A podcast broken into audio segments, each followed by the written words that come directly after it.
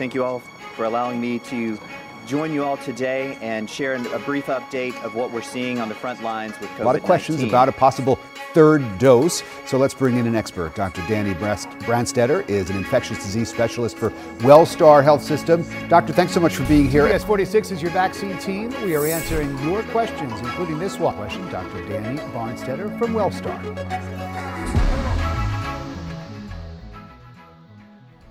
So, who is Dr. Danny Branstetter? Well, you've come to the right place. Thank you, listeners, for tuning in to Georgia HFMA's very first podcast episode. My name is Adam Gobin, and I am your host for today's interview. We have the pleasure of sitting down virtually with a superstar you've most likely seen on the news or at a local town hall discussing updates on everything COVID, Dr. Danny Branstetter. Hello, listeners. I am uh, Danny Branstetter. I am an infectious disease physician uh, by training. I've been in practice for about 12 years now. I'm, uh, I've done both the academic side and the private healthcare side. Previous to becoming a physician, um, I actually was a nurse practitioner uh, doing uh, bedside trauma nursing and cardiac uh, intervention care. And most recently, I have completed a degree at Harvard in a master's in healthcare management. So I'm happy to speak with you today. Thanks so much. You've got a lot of experience, and a lot of our audience probably seen you on on the news, on TV. Um, you've been here locally at Wellstar, uh, been attending and facilitating many uh, town halls related to COVID and then related to the COVID vaccine as well. Um, what are, just for the audience's sake, what are most of the common questions or the top ones that you're getting out in the field? And then maybe do you mind just clearing those up? So, one of the biggest questions I get asked is when is this going to be over? And that probably started um, in January 2020 uh, when we first started dealing with COVID. And I think that was a big up in the air question. Um, some people thought this may fizzle out like SARS um, and just be a couple of months. And here we are um, almost two years later um, since the first reported cases uh, over in Asia continent um, in China and looking at um, this transmission across the globe. Most of the surges that we've seen in this pandemic have been related to new variants. So, want to clear that up real quick. So, variants are expected. So, variants happen in every person in each infection when one of those variants takes a hold and becomes the predominant strain that starts spreading within the community, that's when we really see these surges happen. The most recent throughout the globe and within the United States has been the Delta variant. Now, there's several other variants out there that have been enough circulation in communities that they're being tracked and certainly um, some of those are of interest, um, but none are really piquing the interest and, and having the concern that Delta had. Um, we are seeing some interesting trends um, within these spread, two month variations, rise and fall of these surges. Some of that um, is still unexplained. So, that is more that the epidemiologists and our scientists still have to gather data to try to explain why this phenomenon happened for COVID. So when is this what does that mean for the original question? When is this going to be over? Well, the thing that we have to keep in mind is that COVID is here to stay. It is going to be one of our respiratory viruses that we now deal with, much like influenza. So it will be here.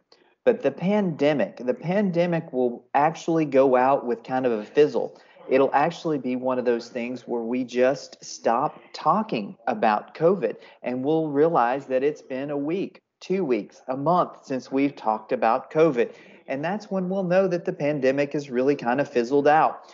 Um, there is no set date to know that, yes, after two years, we're done with this pandemic, or after 20 months, or even after so many people have been vaccinated. Um, all of those things are still up in the air to t- determine whether or not um, that we'll be able to get to a, um, a solid number to say this pandemic is over. Dr. Branstetter, you mentioned a top question you get is when is this going to be over? And on that topic, when we look out into the future, just like you mentioned, uh, variants are going to continue to be uh, likely. What does the future look like in your mind? Are masks going to be the norm? Um, what do you think? So I think um, trying to predict the future, um, I think that there will be some regular cadence by which we will need to be um, vaccinated against COVID um, as we know it, SARS coronavirus 2. Um, that'll probably be driven mostly by a variant in out there. Um, the immunization levels within the communities um, may determine that. This is still to be determined. But I think variants are going to be the primary driver of future vaccine needs within a community after receiving a baseline vaccination status. So then we're going to see periodic flare ups of COVID in a community. And much like we see the seasonal variation of influenza. And with that, we may see some recommendations of um, increased enhancement to prevention measures like wearing a mask when you're out in public, particularly if you're vulnerable or unvaccinated or cannot get a vaccine. Um, those re- uh, people may be encouraged to continue to wear masks or get an additional booster for vaccines and or hand wash. I actually think that we may see these measures of preventing respiratory viruses happen even during our flu season goes forward. There's been a great impact um, on the amount of influenza that is transmitted in our communities um, by using all these measures. So um, we're encroaching upon now the influenza season, which is typically the December, January, February timeframe for us here in the Southeast. So I do think that we're going to see um, the tracking of influenza and some more enhancements of how to prevent that with these uh, respiratory preventions of watching your distance, wearing your mask, and washing your hands. A big challenge today, um, and I'm sure the audience can relate, is being able to maneuver through and manage uh, all the disinformation that's out there. Um, the latest thing uh, that's come up is the Nicki Minaj tweet um, about you know some hearsay related to her family and and what she heard, and then put it posting that out onto Twitter in front of 20 million plus um, followers, and you know and people take those things seriously. If it's your role model, if it's you know uh, someone you trust, um, when they share information that may not necessarily come with uh, hard facts, um, it's a tough thing. So do you have any any words of advice for our audience and for folks that might be listening um, when guiding around disinformation and and credible sources of information? Yeah, so I think there's been a lot of lessons learned during COVID and, and things highlighted. Um, I, I, think the epidemic of misinformation um, not only relates to COVID um, and infections, but throughout our globe, um, many different topics. Um, so it is something that we need as a society to be aware of and how we process information and think through uh, those different policies and and and policy is probably not the right word is is the information out there and where is it coming from um, COVID um, stressed us for a lot of ways, particularly medical information, because new information was changing so rapidly. And so we would come out with some recommendations, enhance those recommendations, sometimes go back on those recommendations, the most recent one that I can think of is um, you didn't need to wear a mask if you got vaccinated, um, and when you're out in public. Oops, no. When we're seeing Delta surge, we we really think it's best to prevent further spread um, that you wear a mask out there. Um, so a lot of these transitions is not something that we were really used to seeing with it, particularly medical information. Um, so it was something that uh, I think we're still uh, getting accustomed to is that rapid dynamic of shift in information, even from credible sources. So that's number one that I think contributed to some of our angst in our society around information. Number two is misinformation. And there's a ton of it out there. And there's a ton of it out there that seem to come from credible sources. Um, and so I think that it is really an onus on each and every one of us to a number one um, check and to make sure that we know um, the information that we're distributing. And to preface it by saying here's the source of the information that i'm coming to you with whether it's the cdc or a particular study.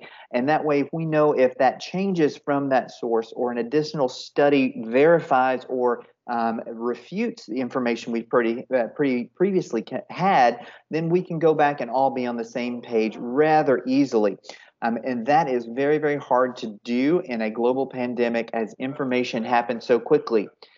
And why did it happen so quickly? Well, that was a need. We wanted to get as much information to communities as we needed and, and could to help them plan and prepare and combat this pandemic. So that led to a lot of information getting out there very, very quickly, sometimes without even um, having a, a, clear identity of is this a verified information.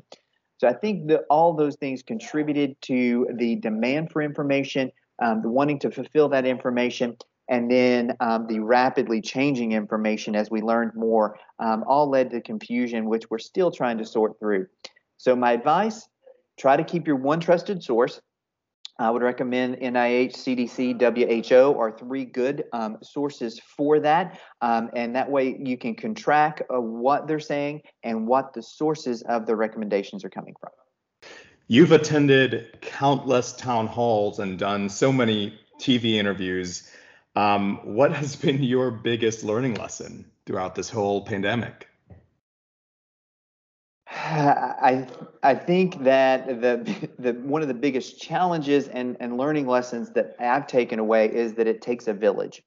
Um, so it is not just the medical community can put the recommendations out there. It really takes the buy-in from the civic and and the uh, community leaders to really get that information out there and to really support the same action. So we're all rowing in the same direction for the same outcome, and so we can get there quicker. Um, but it, it, can't be done with one particular entity. Um, it has to really be the concerted effort. And we saw that over and over and again in multiple communities throughout this pandemic we would ask, you know, watch um, how many uh, events you're attending. What are we trying to do to get people to get more vaccines? Um, what are we doing to try to get people tested? Um, what are we doing to try to combat um, the uh, way we care for people who are in skilled nursing facilities or uh, need to be long-term medical care? Uh, how are we keeping those safe? All this was really a combined effort uh, for all those different entities, all the way from state and federal agencies and governments to local leaders to civic uh, institutions, religious institutions. So it really was this nice community feel that we came together. Um, and despite our difference of opinion, sometimes um, we decided on the best course of action to go forward. And um, I think we are finally seeing the light at the end of the tunnel and, and, and striking a good cadence of where we're at and what we need to do to deal with with these different surges and uh, to try to keep our community safe. Dr. Branstetter, you're always on. Can't imagine how busy you are and what your schedule looks like. Um, we just know you're super busy and super famous. So how do you how do you end your day? How do you cope day to day, just in general, mental health wise? So you, touch on a great topic, mental health and mental wellness. Uh, the the pandemic really kind of highlighted to me the importance of uh, mental health, not only for myself but also for everyone in my community. And a lot of the times, the things that we're doing to keep ourselves physically safe are adding to mental stresses and, and mental unwellness, um, and such as isolation. That's a big, big issue, um, and certainly uh, something that we need to be very cognizant of. So for me, um, it's uh, finding those things that I enjoy, hobbies, um, interacting with people, um, uh, being uh, very much a spiritually minded person and very much rely on my faith. I think it's spending time there and making sure that I don't uh, let that lag despite how busy I am. Um, and I think making sure that all that well roundedness comes together. And then if I need help, um, not to be afraid to ask for it. And whatever that meant, help with work items, help with home items, and with from family and friends. Um, those things are always important. And to remember, it not only takes a community to battle a pandemic, it takes a community to help everyone survive and do well and thrive in life.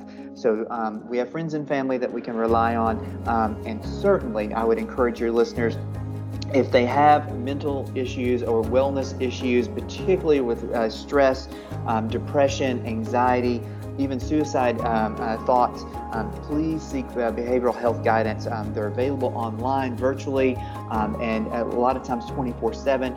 So please reach out. Um, you are cared about, and it is important you get that address sooner than later because there is help out there for you. Thank you so much for joining us today, Dr. Branstetter. We appreciate all you do for us on the front lines. My pleasure, and glad to be part of a, an awesome team, and it's been a pleasure working with you, Adam. And that's a wrap. Just like that, our Georgia HFMA Episode 1 podcast is done. And we're so thrilled that Dr. Branstetter kicked it off for us.